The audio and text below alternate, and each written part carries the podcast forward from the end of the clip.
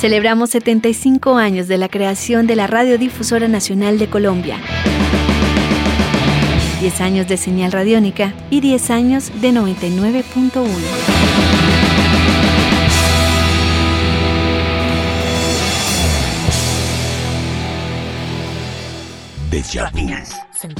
Más vivencias y más recuerdos, porque la radio hace parte de la vida. Deisa Rayo. Bueno, hice cinco años a que no me duermo, luego en, el, en 88.9 eh, hice parte del Zoológico de la Mañana eh, y también hice un programa en la tarde que se llamaba El Metro. Eh, ahí duré mucho tiempo, duré 10 años. luego pasé aquí a Caracol Básica, pues a Caracol. ah, no, antes de eso fui, me fui para RCN, estuve trabajando con Claudia Gurizati en la FM, como ya más periodístico, y ahora estoy aquí en Caracol donde hago pues varias cosas, hago el programa de la noche para la W, fines de semana en la básica, en la mañana estoy en vallenatas y música popular, entonces creo que estoy haciendo de todo un poquito aquí. Alejandro Villalobos.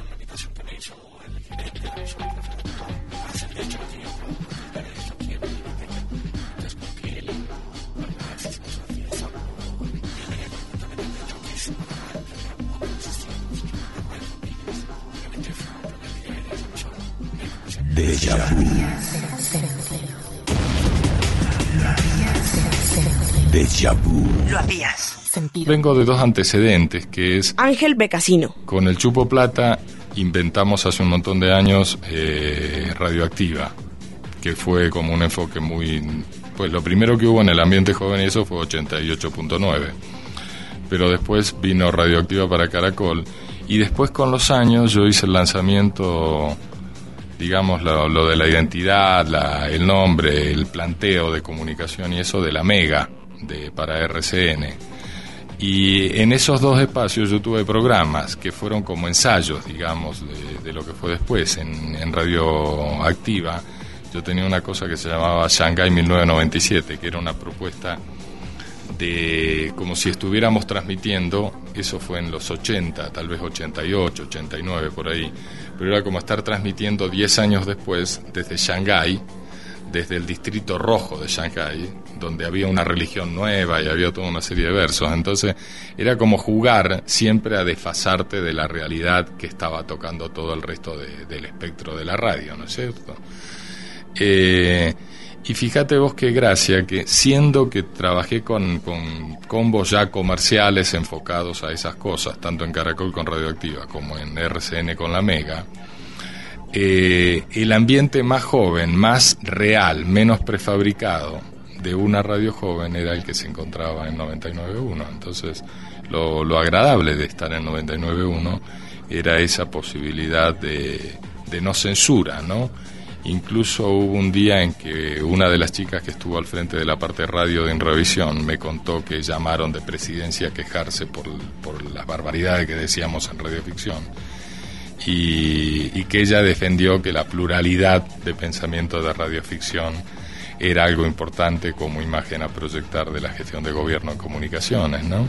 Al final creo que no predominó ese tipo de idea, ¿viste? Pero, pero en un momento pasó eso. Es decir, lo, lo agradable de 99.1 era esa posibilidad de crear al aire, de imaginar en libertad, de cuestionar en libertad y de alguna manera, por cerrarlo, de ser, ¿no? De ser uno y, y dejar que la gente, incluso los oyentes, fueran, ¿no?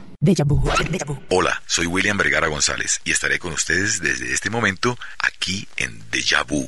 Deja Vu. Una canción que me encantaba de los Specials se llama a Message to You, Rudy, de los Specials, y ahí tocaba el trombón Rico Rodríguez, que es un cubano que se crió en Jamaica, que era músico de los Scatalites y participó, trabajó con mucha gente del reggae, y después en Inglaterra, donde estuvo radicado mucho tiempo, también con muchos ingleses en esa onda nueva después del punk y cuando arrancó la onda como que los rockeros ingleses le metieron mucho reggae a su música. Esa canción, A Message to You, Rudy.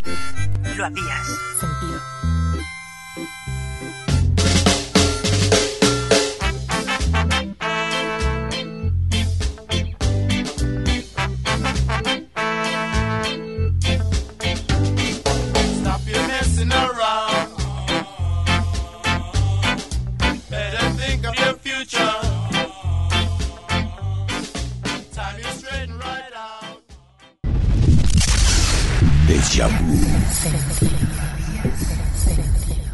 El sonido en FM nos, permitía Fernando Pava, director 88.9. hacer una radio diferente a la que se había hecho y eso nos dio muy buenos resultados porque los, las mediciones que se hacían en esa época nos mostraban en el primer lugar y la clave no la sabían las cadenas. La cadena Caracol, la cadena RCN no sabían por qué era el fenómeno de 88.9. Era porque le hemos metido mucha mística, mucho espíritu y mucho compañerismo y como que la juventud de, de ese momento me acompañó en, en- en- compartir ese- esa, esa idea de la música y salirnos de los estándares que habían de las cadenas. Por eso ellos mismos, cuando quisieron montar Radioactiva o La Mega, que era la competencia nuestra, pues tuvieron que recurrir al, al recurso humano nuestro y ofrecerles más y llevárselos para que hicieran. Y fue un proceso de competencia durísimo, donde me tocó armar varias veces los, los equipos del zoológico y los equipos de radio que tenía y, y, pues ahí sobrevivimos en, en esa lucha eh, por, por competir contra con Caracol y con RCN. Juan Manuel Correal.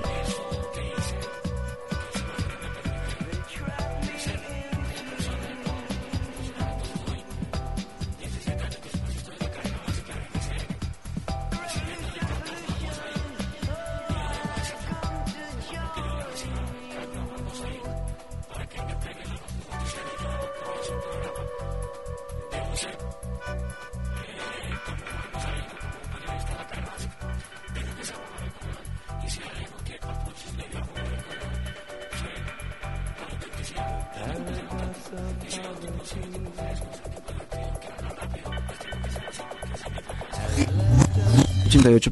Me, me formó no solamente desde una perspectiva técnica, sino Álvaro González. hacia querer más la radio, respetar más la radio, ver la radio como una profesión y sobre todo que valoré mucho más mi carrera. Sí, la radio William Vergara. para mí significa comunicación, contacto, estar con la gente y poderle transmitir todo lo que uno sabe, que todo eso lo sepa todo el mundo. Tratar de pasar datos, información, buena información, veraz información, clara información, no confundir, sino informar. Lo habías sentido. Mm, Básicamente por el tema de la voz. Iván García. Que digamos que uno no va a una farmacia a decir, véndame dos miligramos de voz gruesa y se lo tomó y ya. O sea, no, una vaina que naces con eso, se quedó así. El cambio de voz, yo cambié de voz como en noveno grado y fue de un día para otro. Entonces, de, pa- de De pasar de hablar así. Pero buenos días y, uy, ¿qué pasó? ¿Te está mamando gallo qué? Cuando estudiaba locución y demás, los demás compañeros como que miraban y decían, oiga, ya, hable bien, o sea, fresco, todo bien, ya no tiene que... Y pues no, así es, estoy como, como hablo. Así es que sale la voz y pues, nada. Eh, yo salí del colegio y yo, yo entré a estudiar a la, a la Nacional como en Ingeniería Agrícola. ¿Cómo resulté allá? Pues bueno, no sé, me presenté y pasé y, ya, y me aguanté tres semestres y chao. Por esa época yo conocí un personaje que también estudiaba lo mismo, que un semestre más adelante. Él se llama Gastón Belandia.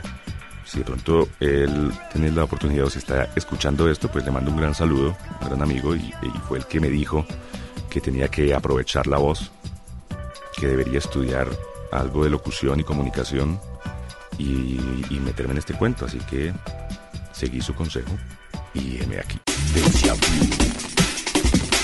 Lo habías Sentido. Y ahora que conocemos un poco más de los inicios en la radio de estos personajes, espere en el próximo capítulo 991 y la vida. Primera parte. Lo, lo agradable de 99.1 era esa posibilidad de crear al aire, de imaginar en libertad, de cuestionar en libertad y de alguna manera, por cerrarlo, de ser, ¿no? De ser uno y, y dejar que la gente, incluso los oyentes, fueran. Lo Dirección General, Gabriel Gómez. Idea original, César Augusto Márquez. Equipo periodístico, Diana Plazas, Angélica María Rodríguez. Visita nuestra página www.radionacionaldecolombia.gov.co www.radionica.gov.co